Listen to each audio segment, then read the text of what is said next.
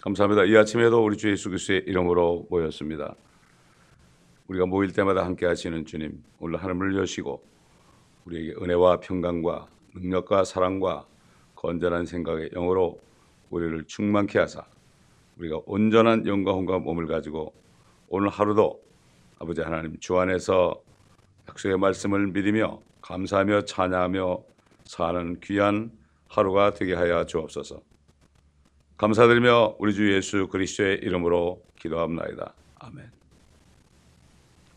시편 149편입니다.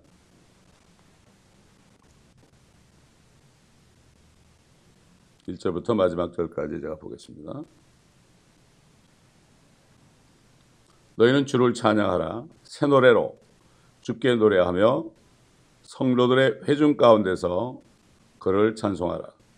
이스라엘은 자기를 지으신 분을 기뻐하며 시온의 자녀들은 자기들의 왕을 즐거워할지어다. 춤추며 그의 이름을 찬양하고 탬버린과 하프로 그에게 찬송할지어다. 주께서 그의 백성을 기뻐하시니 그가 온유한 자를 구원으로 아름답게 하시리라. 성도들은 영광 가운데 즐거워하고 그들의 침상을 위에서 큰 소리로 노래할지어다. 그들의 입에 하나님을 향한 높은 찬양들이 있게 하고 그들의 손에는 양날이 있는 칼이 있어 이방에게 복수하며 그 백성을 처벌하고 그들의 왕들을 쇠사슬로 그들의 귀족들을 쇠족쇠로 묶어 기록된 판결을 그들에게 시행하게 할지니 이 영광이 그의 모든 성도들에게 있도다. 너희는 주를 찬양할지어다. 조만간 주님이 오시면 이루어질 일입니다. 여기 성도들은 이스라엘 백성을 얘기합니다. 첫째 성도 그럴 때는 구약 이스라엘 백성들을 성도라고 합니다. 그 다음에 마찬가지로 신약 시대에 예수의 피로 씻김 받은 그러한 신약 시대 성도들도 성도라고 합니다. 그러나 여기 구약에서 성도라고 할 때는 그때는 교회가 일어나기 전입니다. 생기기 전입니다. 아, 그렇기 때문에 이거는 아, 주님이 오셔서 왕국을 세울 때 천년 왕국 때 이루어질 일입니다. 여기 그들은 찬양을 하라고 그랬는데 새 노래로 죽게 노래하라고 그랬습니다. 그 언제 새 노래로 노래합니까? 아, 요한계시록 14장을 보게 되면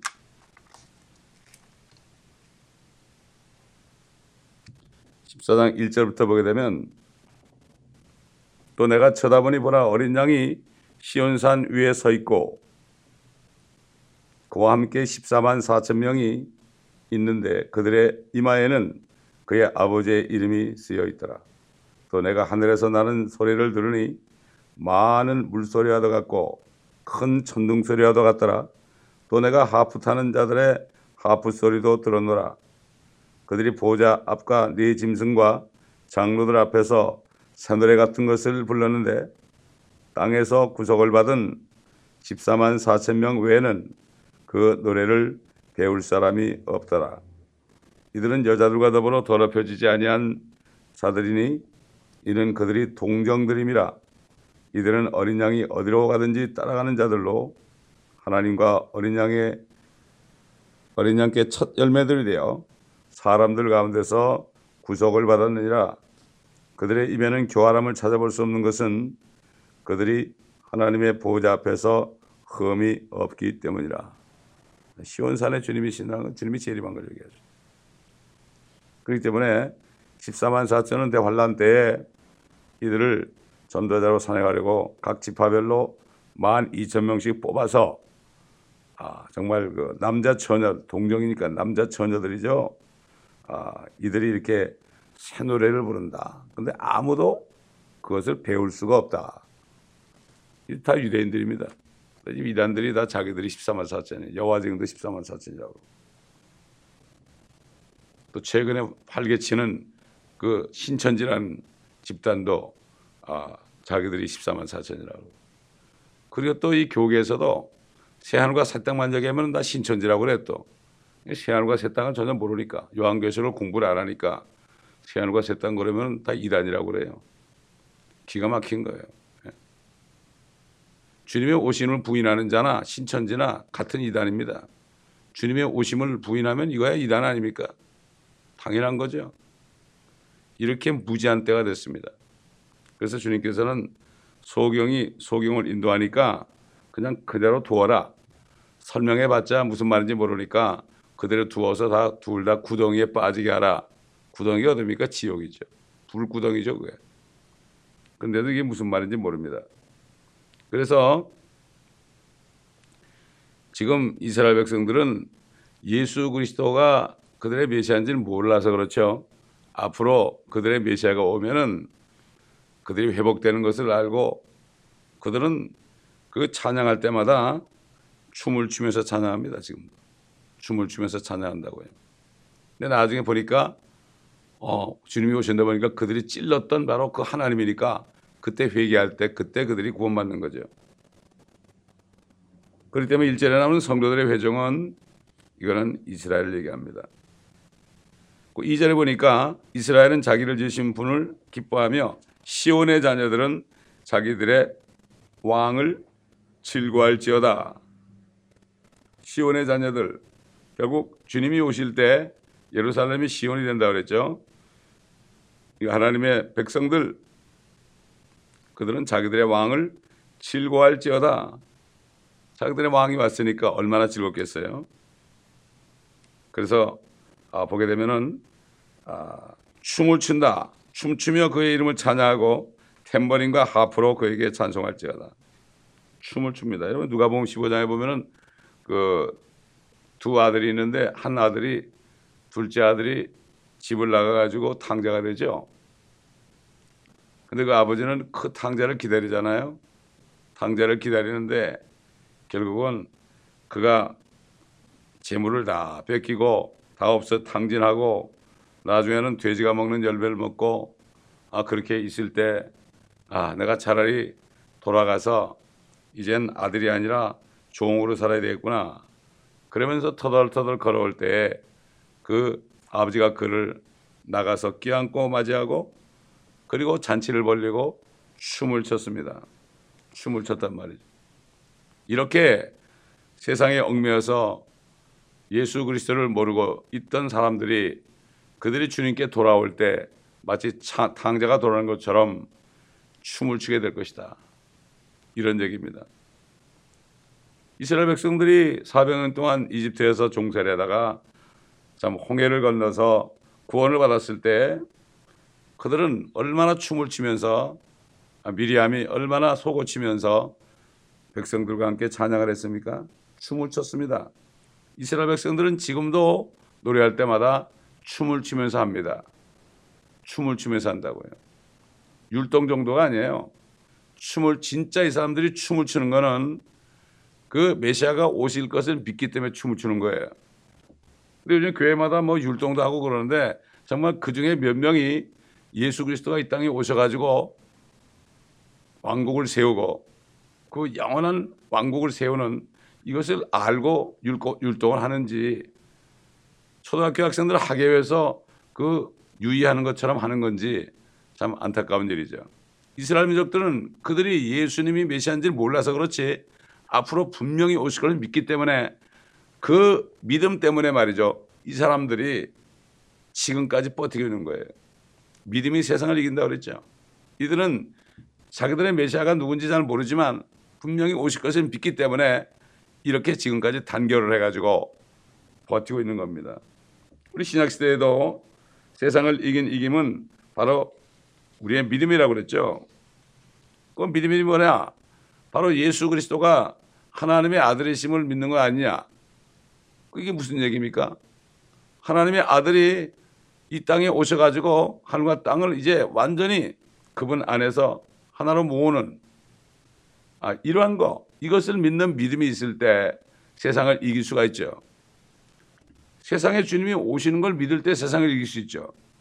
어떻게 그냥 믿습니다가 아닙니다. 나의 무슨 개인적인 축복을 믿는 건 그 믿음이 아니에요.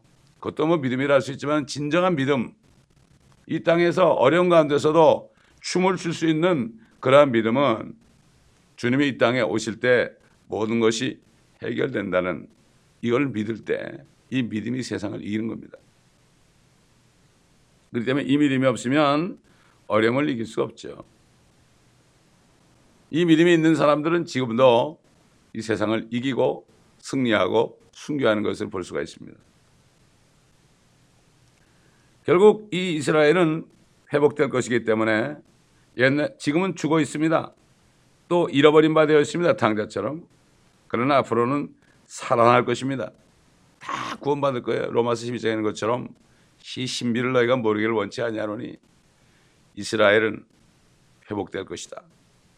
그들의 왕이 올 때, 왕이 시온산에 올 때 그들이 다 구원받게 될 것이다. 그리고 그들은 그들의 왕을 찾게 될 거고 그때 되면 그들이 춤을 추게 될 것이다. 참뭐 그러십니다. 그렇기 때문에 시편 149편이나 뭐 모든 시편들은 이스라엘 백성들이 소망 가운데 찬양하라는 겁니다. 마찬가지로 구주와 맺은 언약은 영 분별하시는 이런 찬송인 것처럼 우리 주님과 맺은 언약은 뭡니까? 우리는 주님이 공중에 오셔서 우리를 하늘로 데려가고 주님과 함께 혼인하고 이 땅에 함께 내려와서 주님과 함께 통치하는 이러한 소망 이것을 주었기 때문에 이 믿음이 있는 사람은 어려운 가운데서도 춤을 출 수가 있습니다. 사도 바울은 그랬죠. 나는 약한 것들을 자랑한다. 내가 약할 때 그리스의 능력이 온전케 된다. 그러면 나는 모욕과 또 그 다음에 약함과 궁핍과 박해와 공격을 내가 그리스도를 위하여 기뻐한다. 그리스도를 위하여 기뻐한다는 것은요. 예수 그리스도 그러지 않고 그리스도를 위해 기뻐한다는 것은 기름 부음 받은 자 왕이다 이거죠. 그 왕이 오실 것을 생각하면 나는 그분 때문에 내가 받는 고통은 오히려 내가 기쁘다. 이것이 상이 되기 때문이다. 이 믿음이에요. 그래서 사도 바울은 감옥에서도 죽기 직전까지도 밖에 있는 성도들에게 너희는 기뻐하라. 내가 다시 말하노니 기뻐하라. 내가 이렇게 말하는 것 조금도 이상하지 않은 것이다. 기뻐하라. 기뻐, 항상 기뻐하라. 쉬지 말고 기도하라. 모든 일에 감사하라. 이것이 그리스도 예수 안에 그랬어요. 그리스도라고 했습니다. 예수 그리스도가 아니라 그리스도 예수 안에서 너희를 향한 하나님의 뜻이니라. 그 그리스도 예수라는 그리스도가 이 땅에 왕으로 오실 거니까 그거 바라보고 기뻐하고 그거 바라보고 기도하고 그거 바라보고 모든 일에 감사하라. 이게 아버지의 뜻이다. 이런 믿음을 가진 사람만이 모든 어려움을 이길 수 있습니다. 이제 조만간 어려움이 막 다가옵니다. 그렇지 않으면 이길 수 없어요. 어렵게 되면 이 교인들은 말이죠. 진짜 교인들, 성도가 아니라 교인들은 다 흩어지게 돼 있어요. 아, 바닷가에 는 모래들 보세요. 그 바람 불면 다 날아갑니다. 교회는 주님의 지체로 딱 붙어 있어야 돼, 주님 밑에.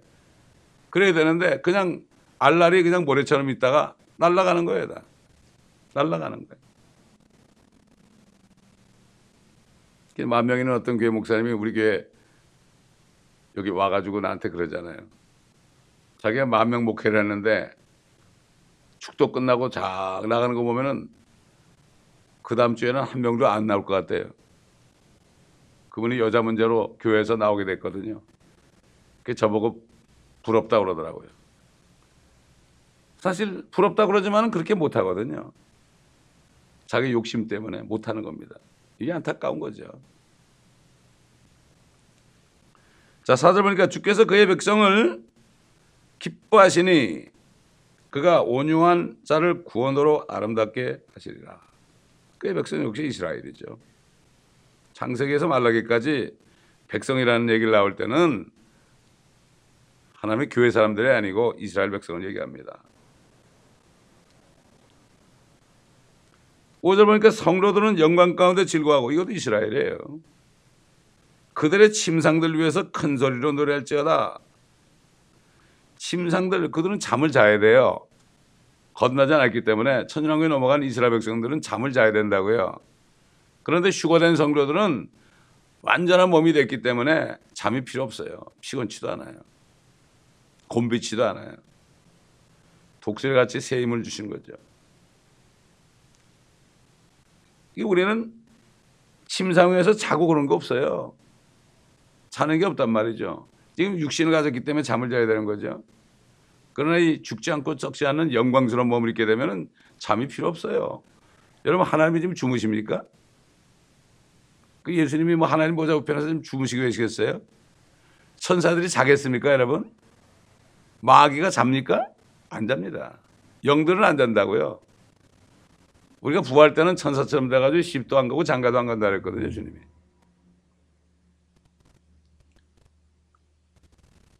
그들의 입에 하나님을 향한 높은 찬양들이 있게 하고 그들의 손에는 양날이 있는 칼이 있어서 이방인들에게 복수하고 백성을 처벌하고 왕들을 쇠사슬로 귀족들을 쇠족쇠로 묶고 기록된 판결을 그들에게 시행하게 할지니 이 영광이 모든 성도들에게 있도다. 너희는 주를 찬양할지어다.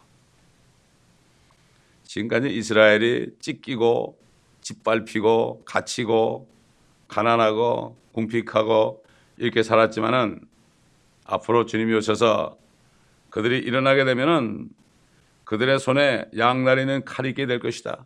지금 하나님의 말씀도 양날에는 칼이라고 그랬죠? 찌릅니다. 그러나 그때는 실질적으로 그들이 그렇게 할 겁니다. 물리적으로 그렇게 할 겁니다. 그래서 복수한단 말이죠. 이 재림 때 복수가 되는 거죠. 우리 대사님께 후서 1장 보겠습니다. 대사님께 후서 1장. 실질적으로 복수하는 거예요. 주님이 복수하러 오십니다. 믿지 않는 사람들.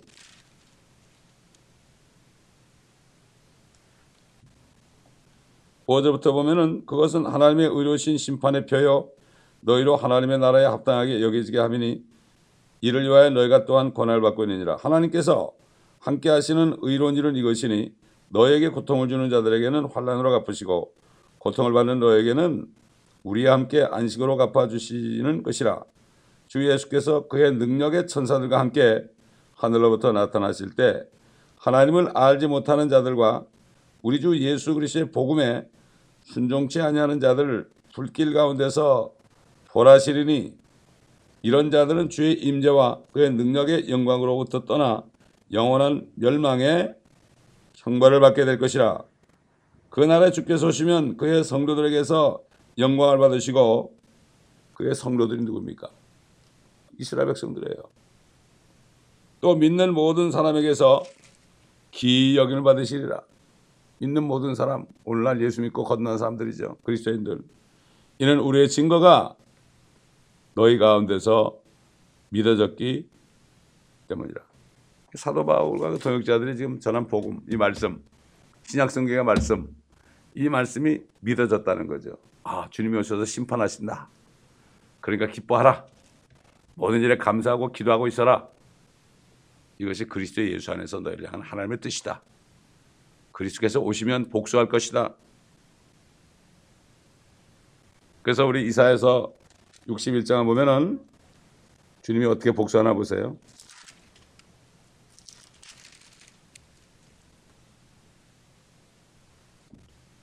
2절부터 보면 주의 기뻐 받으신 해를 선포하고 이건 좀 은혜 시대입니다. 은혜 복음.